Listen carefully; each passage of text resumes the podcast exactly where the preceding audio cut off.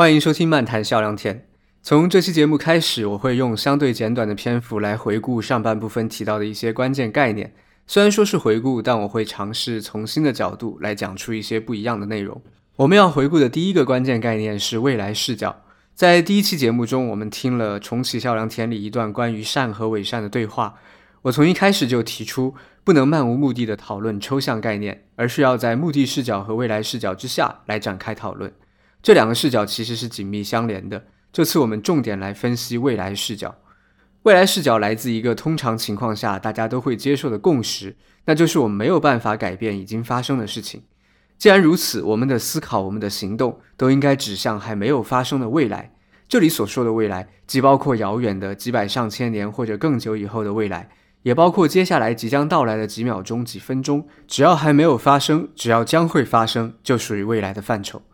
如果我们仔细反思日常生活中的思考和行动，就会发现我们很容易违背未来视角。比如人们发现事情没有按照自己预期发展的时候，很容易就会愤怒地责怪某个罪魁祸首，或者陷入失望和忧伤的情绪，不知所措。这些对已经发生的事情近乎本能的反应，往往不能帮助我们解决问题，不能帮助我们在未来过得更好。在这种时刻，就需要另一种本能，也就是目标导向的思考方式，来辅助我们面向未来，找到解决问题的办法。这种目标导向的能力主要是依靠大脑的前额叶皮层来实现的。在学术研究中，也普遍存在一些违背未来视角的本能，比如很多人会把弄清楚善和伪善这样超越时空的、似乎在抽象世界中永恒存在的语言概念当作研究的终极目的，容易从自己对这些抽象概念的定义或者理想化的设想出发来讨论问题。而未来视角会问，我们的终极目的是厘清概念吗？并不是，我们的终极目的是改善未来的生活。而对善和伪善的概念辨析，只是我们改善未来生活的一种方法和途径。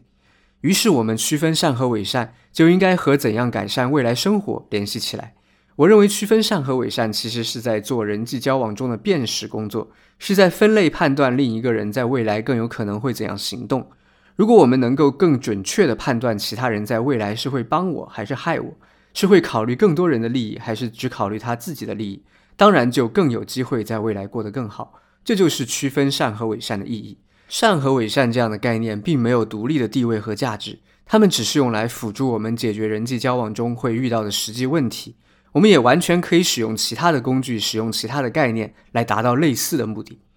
这和我们对科学理论的理解也是相似的。很多人可能会把科学理论看作世界的真理和真相，是揭示某种本来就在那里的超越时空永恒存在的东西。但在未来视角下，科学理论只是我们用来解释和预测世界的工具，并且解释世界除了在未来满足我们的好奇心之外，更重要的还是为了预测未来。一种科学理论比另一种更好，就是因为它能够更好地解释和预测。如果几种理论都很好用，那就都是好的理论，而不是一定要去追问世界的唯一真相到底是什么，然后把除了那个真相之外的东西全部打倒。未来视角是我思考各种哲学问题的起点之一，它会带来一系列不一样的看待世界的方式。如果刚刚我对未来视角的解释让你感到陌生，不妨回顾一下漫谈笑良田的第一章第一节，说不定会有新的收获。那我们下期节目见。